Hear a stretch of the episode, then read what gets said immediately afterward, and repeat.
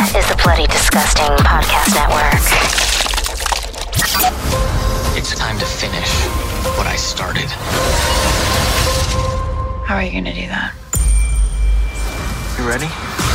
Boils and ghouls, lock your doors and strap yourselves in. From Los Angeles, California, Bloody Disgusting presents the Boo Crew Podcast. Horror news, commentary, reviews, interviews, and more. With your hosts, Lauren and Trevor Shand and Leone D'Antonio. Hello, what's going on? I'm Trevor, and on behalf of myself, Lauren, and Leo, welcome to the Boo Crew Podcast, episode 282. This time around, you are joined by multi award winning actor and director Darby Stanchfield, one of the stars of Netflix's extraordinary Locke and Key. At time of release, hear all about the fun and mystery that awaits you in season two as the series continues to lean into its awesome horror undertones and darkness. Explore the astonishing Key House, a behind the scenes look at the magic behind the effects, and get excited for the newly announced season three filmed back to back. Get to know the incredible person behind Nina Locke and the journey of bringing her to life with the support of a truly special cast that makes this show so unique and whimsical. We love it. That house is just, oh my God, we want to live there right now. You're about to turn the key to unlock episode 282 with Darby Stanchfield right now. My husband died last year, and I moved my kids to the house where he grew up. The kids, they are doing great. But I can't move on from things that still make no sense to me.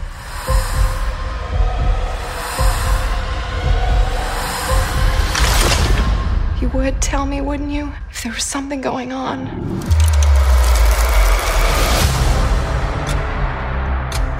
Just because we figured out a few of the keys, we think we know everything. We don't know everything, but we know that Dodge is gone. Why would you turn into someone like Gabe? Because no one's going to suspect him of being anything more than a nerdy little kid who's fallen in love with Kinsey. Do you understand? Good. Go ahead, scream. That's all we need. Another victim crawls onto the gurney for a Boo Crew autopsy. Joining Bloody Disgusting's Boo Crew via the Speakeasy Studio is an exceptionally talented actor whose work is a cavalcade of the most evocative stories ever told in TV and film.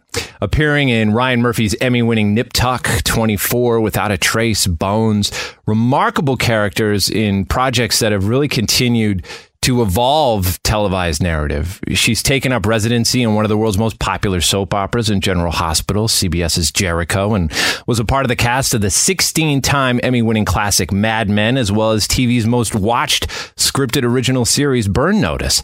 Her film work has been equally inspired. Indie Sundance smashes Waitress and Mickey Keating's wonderful horror thriller Carnage Park among them.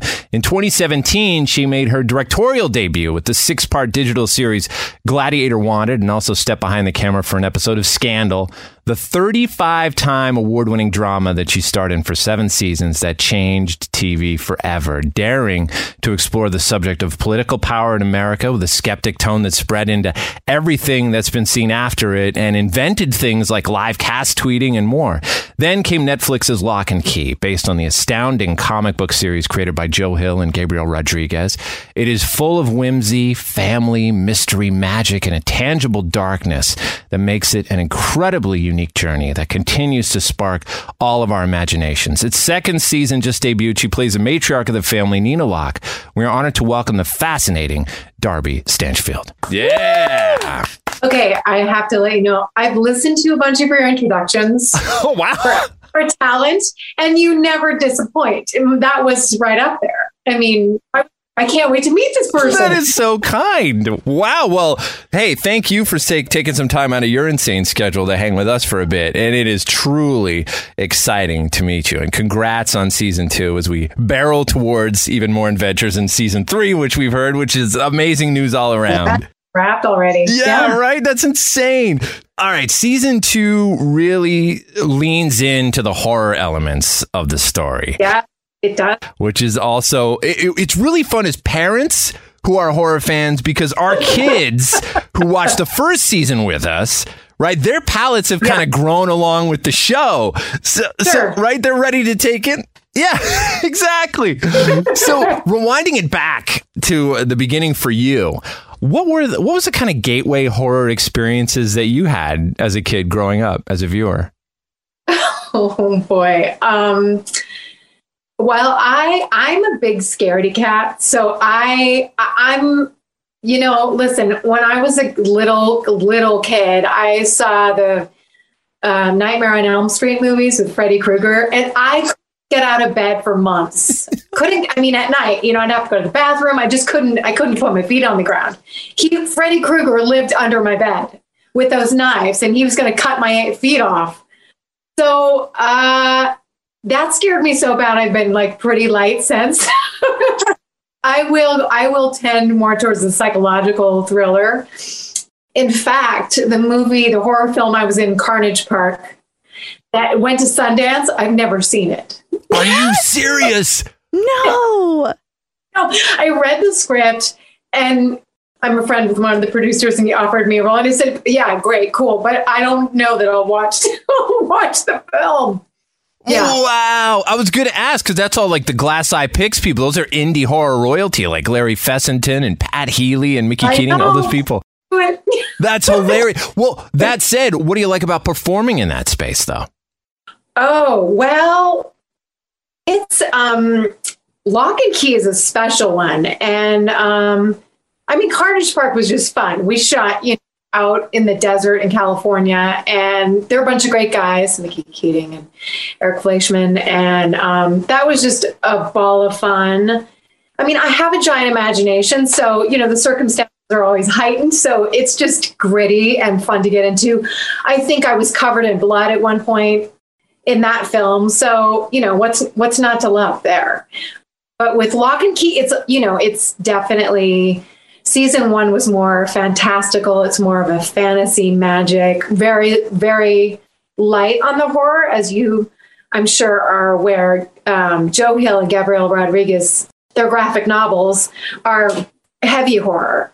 And they're beautifully illustrated and told and and when Netflix did this Locke and Key, they started off the tone quite a bit back from that. So it did build into season two. Um, you know, the kids get older and they're more savvy with these magical keys and the powers they hold. And so the evil forces, the demons are a little more insidious. And, you know, it just all sort of explodes into like a, you know, styled up to 11.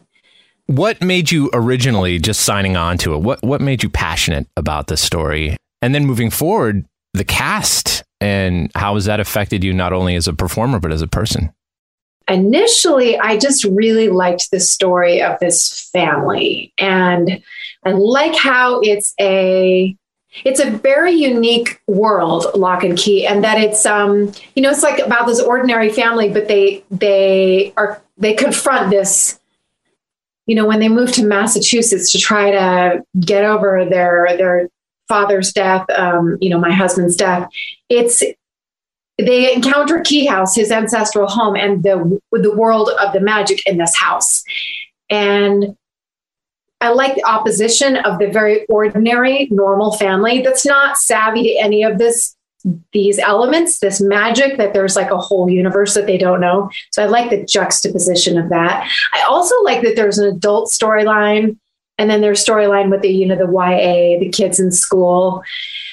So that was cool as well it was just such a unique world. And i've always wanted to do a be in a show that was very sort of fantasy driven that would that had a touch of horror. I'm a you know i harry potter lord of the rings all those movies are and shows um you know it was just sort of like a on my checklist. So so the genre was fun. And then moving on to the cast um it's a it's an extraordinary cast. I mean, it's just a good group of human beings. I truly enjoy working with all of them. Some of them I work with more than others, obviously, but the three actors who play the Locke kids, they're just fantastic human beings, and we found a really natural family chemistry. And you know, it was just uh, I feel really lucky. It was just one of those experiences that has been um, a joy to go to work every day. It's not always that way, but this one, you know, no politics, no divas, no, no, no, just everybody was there to have fun. And I think the other thing that always struck me since season one is that um, all of the actors, and I could say it for the writers and the creators as well, but the actors like showed up to play. There wasn't any, like they fully committed.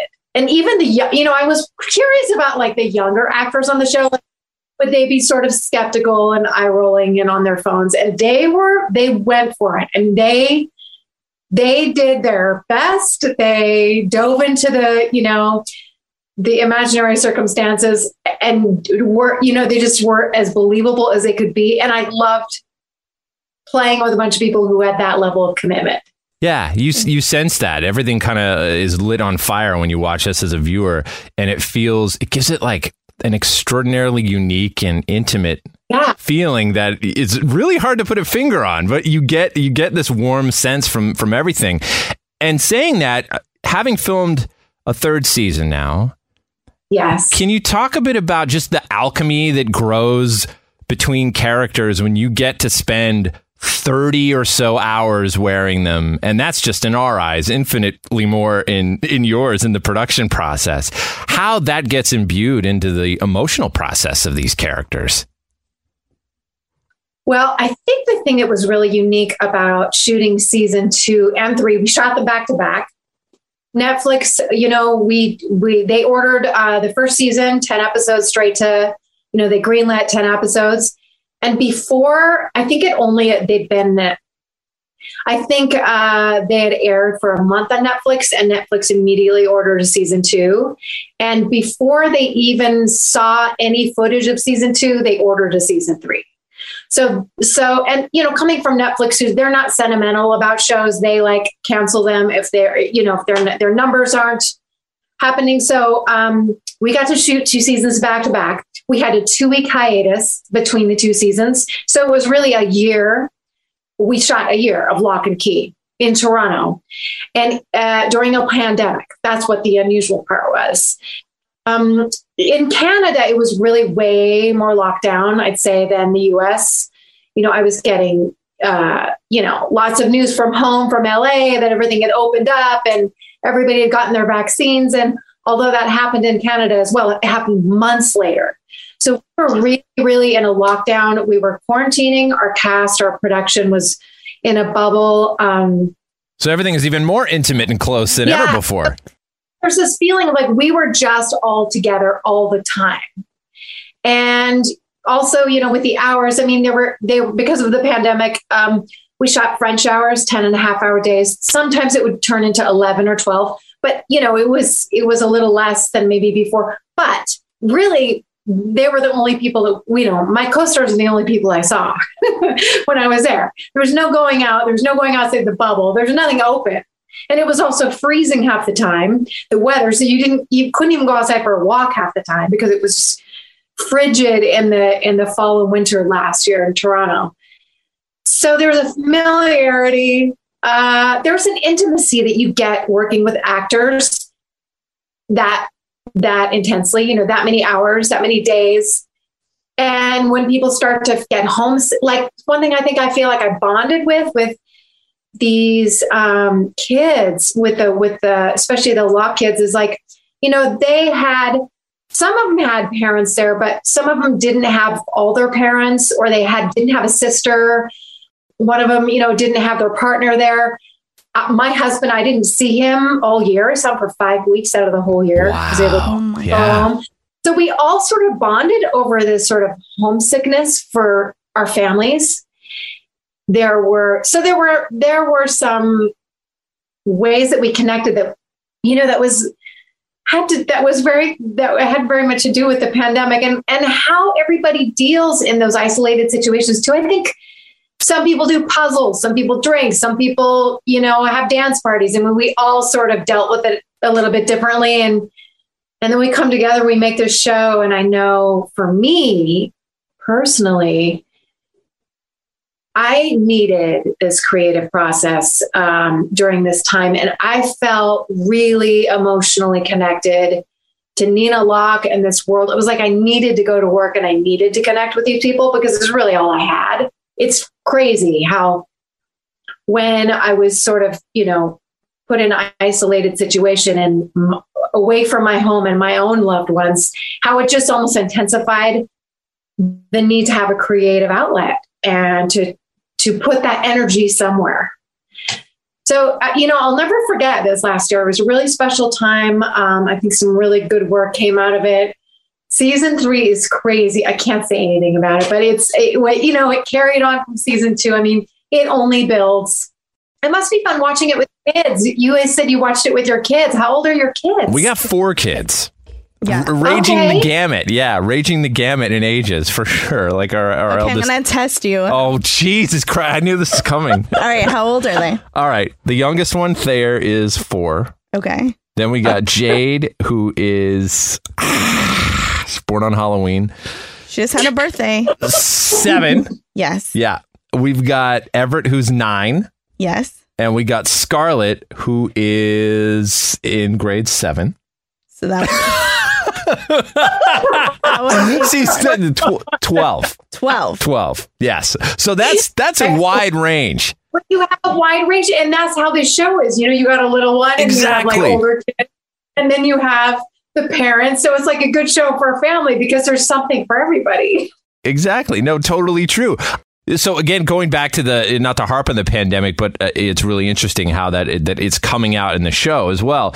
Is like it must have been interesting going from a world of a real world full of chaos to be able to construct this world in a bubble where everything is okay in in the sense the pandemic Yeah. doesn't exist. It's, it's got its own you know rules and problems. There's a there, totally. I mean, I think I, you know, I think the actors, I think the production felt really safe. You know, we didn't shut down once. We're one of the only productions in the business that didn't shut down.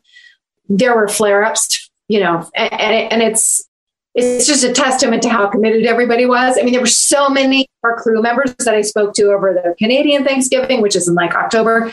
How was your Thanksgiving? I asked. And, you know, so many of them were like, oh, I didn't see my parents, or, you know, my boyfriend and I stayed in, or, you know, I was alone. I mean, I mean, everybody really did bubble. And I think that's why we're able to successfully keep shooting.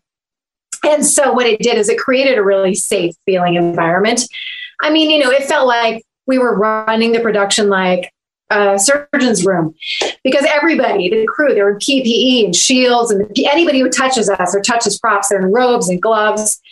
And then there's this little world of like the Locke family and Matheson High, you know, and the demons, and we're all running around like nothing's going on, but behind the scenes, um, you know, everybody's really shielded up. Uh, but it, you know, we obviously tested a million times a week, so we, you, you know, whether it was like a love scene or a fight scene, you felt like you could just, okay, everybody's done their thing.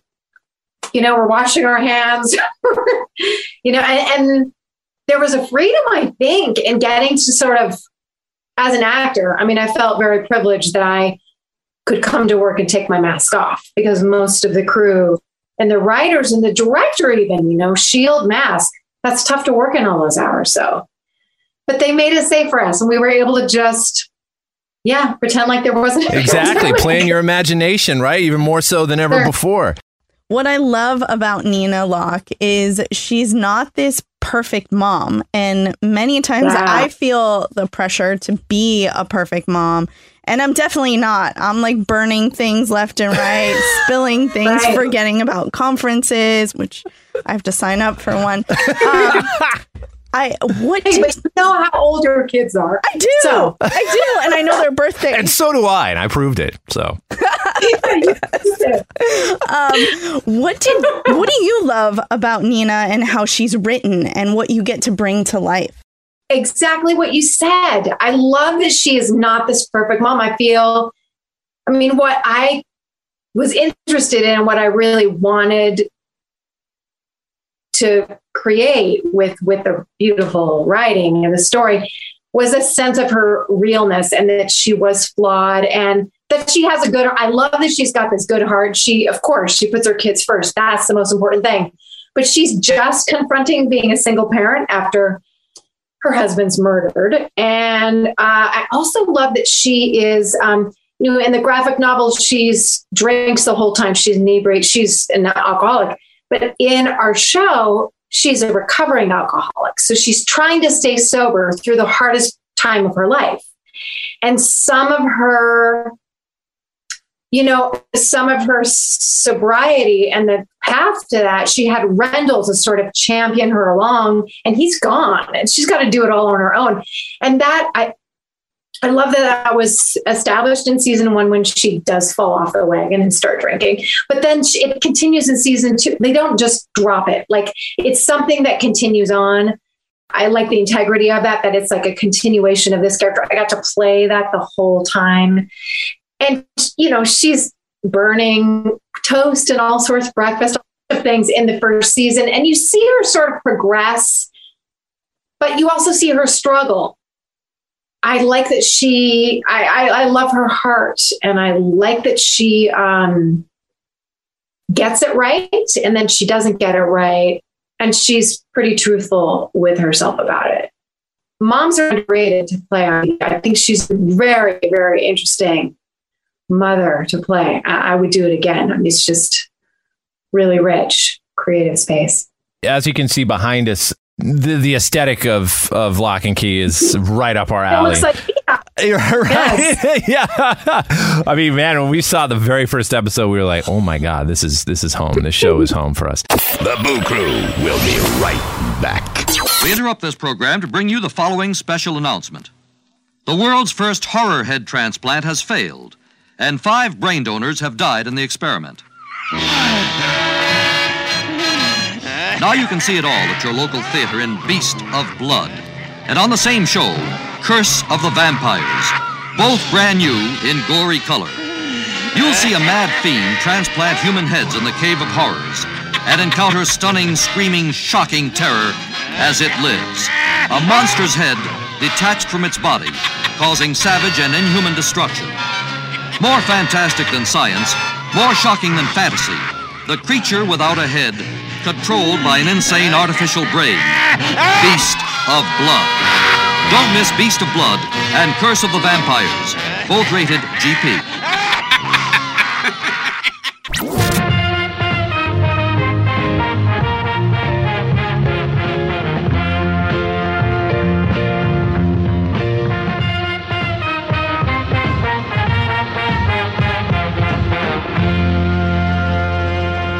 Got to ask you just about the aesthetic of walking into that set and all that goes into it. How much of what we are seeing is really there? Is is it? I'm, I'm assuming the the exterior is kind of a shell and the interior is all built on a set. Does it stay up? What is it like to be there? It is massive. Uh, Key House takes up two entire stages of um, some some production stages in in Toronto, and so just the kitchen alone. I mean, we went into when we when we first shot the pilot. We went in there with the director, Michael Morris, and I think Carlton Cuse was there as well. And we walked the first floor of Key House, which is in this one entire set. And we were all, it's great because it's the first time we just rehearsed the first time that we see Key House and then we shot it right after we saw it. Oh, so it was really amazing. fun had this, we were all just like, are you kidding me? It's massive. And my prep work before, I have to tell you something funny. My prep work before we started shooting before I had seen the space, I had all of these choices that I had sort of written in the margins of like when I might touch a child or when I might, you know, uh, just to have this sort of, I wanted a language of watching some mothers that I was modeling this after and how their body language is with their kid, their kids.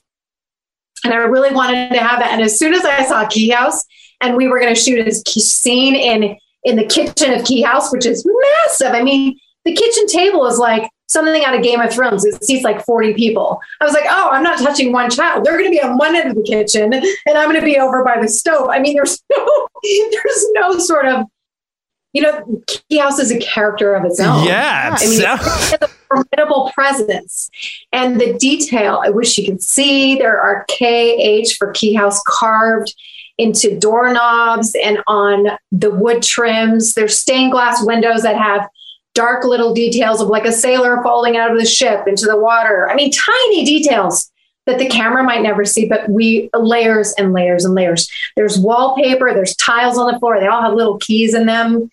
And then the exterior, it's like you said, it's a shell. And there are two levels that are built. And then if you've ever seen a behind the scenes picture of Locke and Key, you'll see there's a green strip at the top because they green screen a third floor and then a turret at the top. But the first two floors are massive. We took a picture of the cast uh, after we wrapped season three. Near the end of season three, we took a, a whole company picture out at the at the at Key House at the exterior. There's like 200 people, and we're like ants in this. I mean, it's a it's crazy how I'm enormous it is. It's so interesting to hear you say that you almost had to like kind of retrain or adapt your performance to the actual structure itself. That's fascinating to me. Yeah, it, it really, really did inform. And with the action, I mean, it is a full athletic kind of experience as an actor, tearing through the hallways, uh, especially for the kids. Listen, when they're doing all of these magic sequences, whether they're running from a giant spider or, you know, or battling with Dodge with you know, lightsabers, uh, these hallways and these rooms are massive. So everybody's getting a workout. it's just, it's giant. The prop department on the show continues to amaze in, in season two, and we get to see the spectacular dollhouse version of Key House Yes. and all these new keys. So tell us just about for anyone who's who's who's on the fence or who's about to dive into season two, just some of the creations and keys that we'll get to wonder at as an audience together in season two. Well, in season two, you uh, mentioned it. There is a doll size. I mean, it's a giant doll size house, but there's a giant. There's a doll size house replica of Key House that is actually owned by Nina Locke, my character's new love interest. He has this dollhouse, and his daughter, who's Bodie's age, uh, you know, she and Bodie sort of start to investigate it, and he ends up finding a little key, and it's the small world key, and he they realize that it goes to this house and they you know they there's a there's a keyhole and they use it in the dollhouse and it comes to life. And so they can actually open the roof and look into key house and actually see the Locke family members in there. And um, they can put things in there. They can take things out. There's all sorts of chaos that can happen. And for a while only those two know about it. And you know they're quite little on the show and mischievous and and then and I will say, you know, to go along with that storyline, the special effects crew on, department on our show, they're astonishing. I mean, they're given a really nice budget, but they really come through. So when you see a tiny little spider crawl into this dollhouse and then cut to real life key house and the spider is, you know, the size of the skylight above the window, it's it's astonishing. It's really great stuff. Cinematic. Beautiful. Those keys are so incredible. Just the design of all of them. Did they let you keep? Yeah, a jeweler. They had a jeweler make these keys. Um, you know, I mean, Gabriel Rodriguez. He designed these keys for, at, for the comic book series. He illustrated them, and we kept re- our show kept really, really close. You know, we kept it the same. We used his designs, but they they're really expensive. Um, they only would make a few. I mean, had to make more than one just in case it got lost.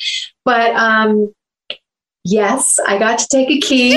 Um, it's a key I can't say. It's you Oh, haven't okay. seen it yet. It's three key. There are new keys in season three as well. But um, yeah, they yeah, it's. For, I mean, I think the showrunners. I think Carlton Cuse and Meredith Averill have the most keys. I think Yeah. they took like a handful. Of, no, they're like they're amazing. They're like jewelry.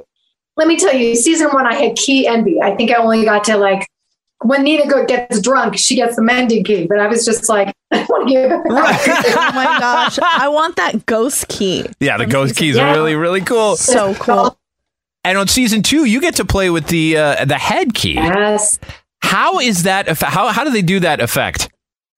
so they have the head key with the with the key part on the end, and then for special effects, they also made a replica of the key, but it's just like half the size of the key. So you just see the head with the little stem, and then and then what happens is, you know, anything with magic or uh, with special effects, it just takes hours and hours to shoot. So we have to shoot a version where one puts the real key back there, so you can see that motion. But when they do the close up, you take the smaller key, and the makeup department puts a little like glues a little. It's almost like a plug but it's just like a little thing that will hold the key. And then that, shorter key goes in there so it looks like a key is sticking in oh that's neck. cool. That's so cool. so there's very, there's very specific acting about turning in a quarter turn a certain counterclockwise. I had to learn all that of course you know once i was once i got to to um, use that key but yeah, it's it's pretty cool the way they do that, and then they and then they sort of match that, and then you know when you're in your head, you see a There's a second one of your character that appeal appears, so you're playing all of those. It's fun. I love that there's a method to you got to turn it a certain way. And so it's like when I worked at Dairy Queen, you have to do the curl a certain way. So, yeah, same thing. it's the same thing. Exactly.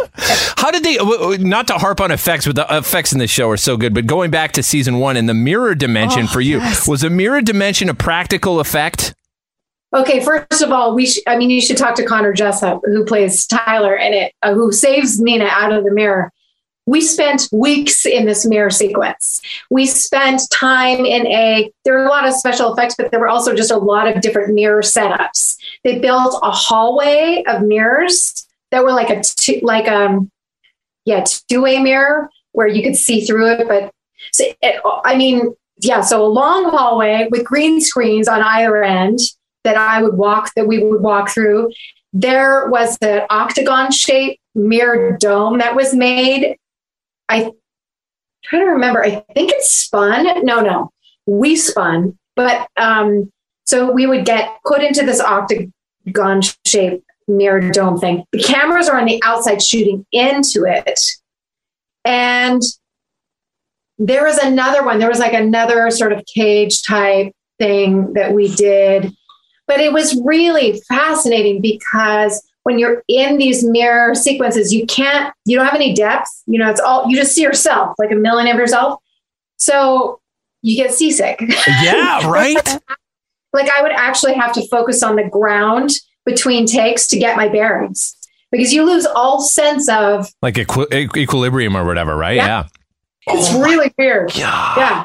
I felt like it was like a psychological test they were doing on us to see if we could really, you know, if we were really up for the show. Yeah. Oh my god. I can't imagine reading the script and trying to figure out in my head what that's going to look like when it's done. Yeah, right? No, that was something that that's a good point. Like, and and that carried all the way through all three seasons that we've shot. You know, we don't know what these things are going to look like. And what's so great is the director will get like a mock-up made. Like, you know, they'll have pre-production meetings with special effects and with the showrunners, and they all come up with you know a mock-up of what they want it to look like once it's gone through post. So they'll show us a video typically when we're rehearsing and say this is sort of the idea or the show storyboards but you're still not you're not reacting to anything you're you know there's a green screen or there's like a million mirrors and you don't ever really know so uh reminds me of theater in that way and that you're you know there's a sort of fourth wall that you you don't you know you're imagining it and you're green screen it's like a yeah it's like theater you know you're sort of reacting off nothing It's the best show ever. How about you as a director yourself, who's done, who's directed projects and, and a really kind of integral episode of of Scandal that you directed as well? What would be your feelings of directing an episode of of Locke and Key? Well, I I thought about it. I never asked to direct. I didn't I didn't have a meeting with the showrunners about it because I really wanted to I really wanted to just focus on acting. Sure. Um, from the beginning, from season one, I had a real gut instinct about that, about really wanting to just wear one hat and really yeah, uh, I think too, we didn't know what the world was. Mhm. It was, you know, uh, I don't know if you know, but Locke and Key had been made uh, into a pilot two other times. This was the third. Yeah, I remember that. Ten years it was in development, so they had really, really specific notes on what wasn't working or what they wanted to do this time. And I, I think just as coming on a new genre and a new show and a new and really establishing a world that we really needed to get right this time. I I thought, you know, maybe if there were season four, five, six, seven, I would go into it. But it felt really nice. And then quite honestly, when the pandemic hit, I just and with all of the precautions that we had to take as actors, I didn't want to risk I didn't want to, I just didn't want to, you know, that just would uh, give me more exposure, you know, unnecessarily on set. So I, I, was happy to make that choice. But, you know, to direct something like Locke and Key, I mean, it's like, it's like a movie. It's, you know, it's just, and our directors did such a nice job. You know, it's just so, such a big look, isn't it? You know, all of the sequences and the beautiful camera moves and the cinematic feel of Key House and the intimate moments with the family. It's, uh, it's got everything. I wanted to ask you about the, and you mentioned it uh, earlier about the integration of uh, this new character, Josh Bennett, who we see, and yes. what he awakens in Nina, and what you enjoyed about that. I like this storyline for Nina. Um, it was really interesting to sort of negotiate or navigate grief and then meeting someone new and the timing of that. And one thing I especially that was helpful and that I especially liked with that storyline is that he had lost his wife eh, to a sudden death as well. So there was a shared grief that they had. And it was okay for, you know, it wasn't like Nina meets this guy and then she forgets about Rendell. It's very much like they're able to meet each other in their grief and accept each other for it and, and, and are, and connect over it. I think that's so much more interesting than, you know, okay, one's over and one's begun. It's it's messier. It's more realistic. Um, yeah, he comes in hot. That for when we first see him, I don't know if I like him when I first see him. uh, it's it's and he's great. Brendan Hines, he's a great actor. He makes me laugh. I had worked with him on Scandal before. He was uh, another character's love interest, and by the time my character interacts with him, he's dead. And I roll him up on a rug. We're cleaning up the, you know, cleaning up the evidence. And so it was fun to, you know, actually get to be alive and say some words together. There's so many poignant takeaways from the story of Locke and Key. There's the power of family. There's retaining and nurturing the magic and curiosity of childhood, really being at its heart for us. What impact has the story left on you? There is that there is something really uh, i've thought about this a lot as we've as we've worked on these seasons. Whether it's magic or it's um even if that's like a you know like a symbol for something like this um oh like this openness to other possibilities i love that. And that totally speaks to the child in each of us actually chokes me up a bit. And I love, I think that's why I like genres like this because it just, it's like, um, life can be so incredibly ordinary and limiting feeling. You know, when we get to be adults and we're paying mortgages and we're, you know, you're doing all the, you know, and so the idea of magic or there being something in outer space or, you know, that there's such thing as a miracle, I mean, these these possibilities are just fun to entertain, and they sometimes can, you know, obviously in Locke and Key they lead to a bunch of danger, but there's also some beauty in it as well, and it really does speak to that sort of childlike play that we each have. And I think during to the pandemic, I was reminded of that as well. Just just in my own challenges of being, you know, suddenly having to like we all did, stay at home and isolate, you know, wanting to be more creative and wanting to be more sort of going back to my childhood in a way of like finding happiness or finding joy or finding possibility in a really dark time in a scary time that we all don't know as a you know, as a race, as a humanity that we're we're sort of navigating through. And so magic in sometimes can be like comforting, the escape or the possibility can be comforting. I'm kind of rambling, but no, I mean I it's a, completely yeah. I mean it, it really uh, through the pandemic, I think it really helped people elevate or, or kind of magnify what's really important. You know, Yeah. being the magic and love and, and family and all those Sure. things. You know, and I think is Yeah. all stuff that's imbued into the heart of the story of Locke and Key. So it kind of goes hand in hand. I think. Yeah, something our creators, Meredith Averill and Carlton Cuse, said at the very beginning of this. We did a table read at the pilot. And one of the things they've said that I'll never forget is at the heart of this show, it's magic, it's fantasy, it's, you know, there's going to be scary horror, but at the center of it is this family. And, and um, there's a heart to this show. So you said it, you know, you, you really, you don't lose sight that that's there as well as all the other. And I love that about the show. Special. As do we. As do we. Definitely. So moving forward, what what are you working on right now? What irons are in the fire for you? the irons in the fire is being home right now. That's great. Um, like I said, I hadn't seen my husband for more than five weeks in a year, and I am enjoying Life. yeah. seeing friends and family, like being in a, in the same city as well as you know the same house, and you know enjoying meals together and that sort of thing. So, I, I'm I'm enjoying some time off, and I, I I hope to keep it that way for a little while. I it was quite a year. Yeah. Do you have any like ritual that you do to to watch the show? Do you do you sit around and, and go through episode by episode? Do you binge it? Do you stay away from it? What do you do at this point?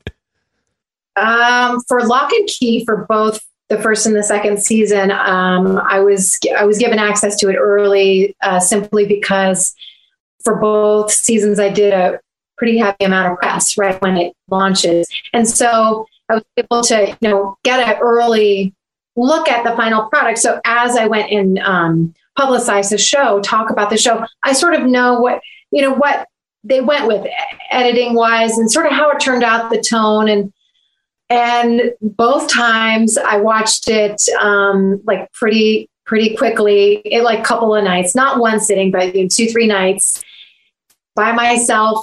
Uh, except my husband could join, but I wouldn't let him really.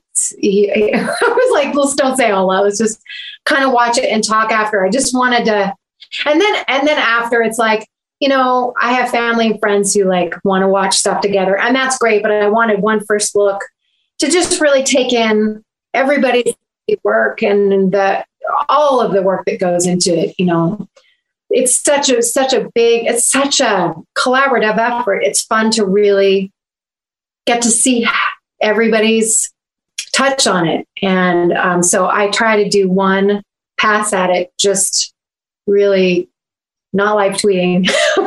Just kind of consuming it. Yeah. Do you miss not having that in your life at this moment in that way? Yeah, it's just kind of hit me that we're like, uh, it seems like every time I, in the last year that I've seen my husband, it's for like a week or two, and then I'm going back. And so I think I've been here now a few weeks, and it's just hitting me that we're done for a bit, or who knows how long. And um, I I love this job. I love these actors. Um, I would be lying if I didn't say that I didn't miss. I miss it. I mean, I I just love that world and this job. And um, all three seasons were just so strong and such positive experience for me. And I think everybody. But it's not, I'm grateful. I'm just grateful for what we've done so far. And um, I miss it, but not in like a all consume. You know, I just think fondly of it. And- Yeah. Oh, I, that's, I miss the set, and I've never even been there. I want like to sign, like, start a petition that, like, whenever it's done filming, like, they let people go into the sets. I know. I was so happy after season one. I found out, like, kind of secretively, uh, you know, through the top secret, you know, executive producer chain, that they were not taking down Key House in the stages after season one. And we hadn't officially gotten picked up for season two, but I was like, come on, we this is a good chance that we're going to get picked up because it's taking up the entire building. So if they're not taking it down, you know, I don't know what's going on with it right now, but I am with you. Tours. Yes, I'll and key. house it. Oh, it'd be amazing. I'll move the kids out there. Oh. All right. Well, Darby, w- w- thank you so. You've been so generous with your time. I know we've gone over. We just love talking to you so much. It's been an absolute delight, and uh, we cannot wait to see what season three has in store for us, and beyond that, and, and to talk to you again once uh, once that you're able to discuss season three in more detail. We Yeah. are really looking forward to it. And again, thank you so much for hanging out with us and spending time with us. Sure. Thank you. It's been fun.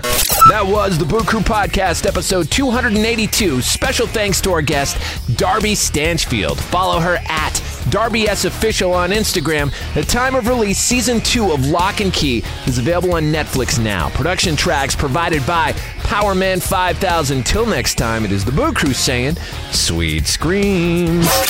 Thanks for listening to another episode of the Boo Crew Podcast. Haunt the Boo Crew at talesfromthebooCrew.com. Tales from the Boo Crew on Facebook and Instagram. Follow us on Twitter at Tales from the Boo. The Boo Crew is Lauren and Trevor Shand and Leone D'Antonio. The Boo Crew is produced by Lauren Shand, chopped and sliced by Trevor Shand. The Boo Crew is a TSP creation, part of the Bloody Disgusting Podcast Network. Bye. The Bloody Disgusting Podcast Network, home of the Boo Crew. For horror-centric interviews, SCP archives, weekly full cast storytelling, horror queers, genre commentary from an LGBTQ perspective, and creepy. For disturbing and terrifying creepy pastas. Listen free wherever you stream audio and at bloodydisgusting.com slash podcasts.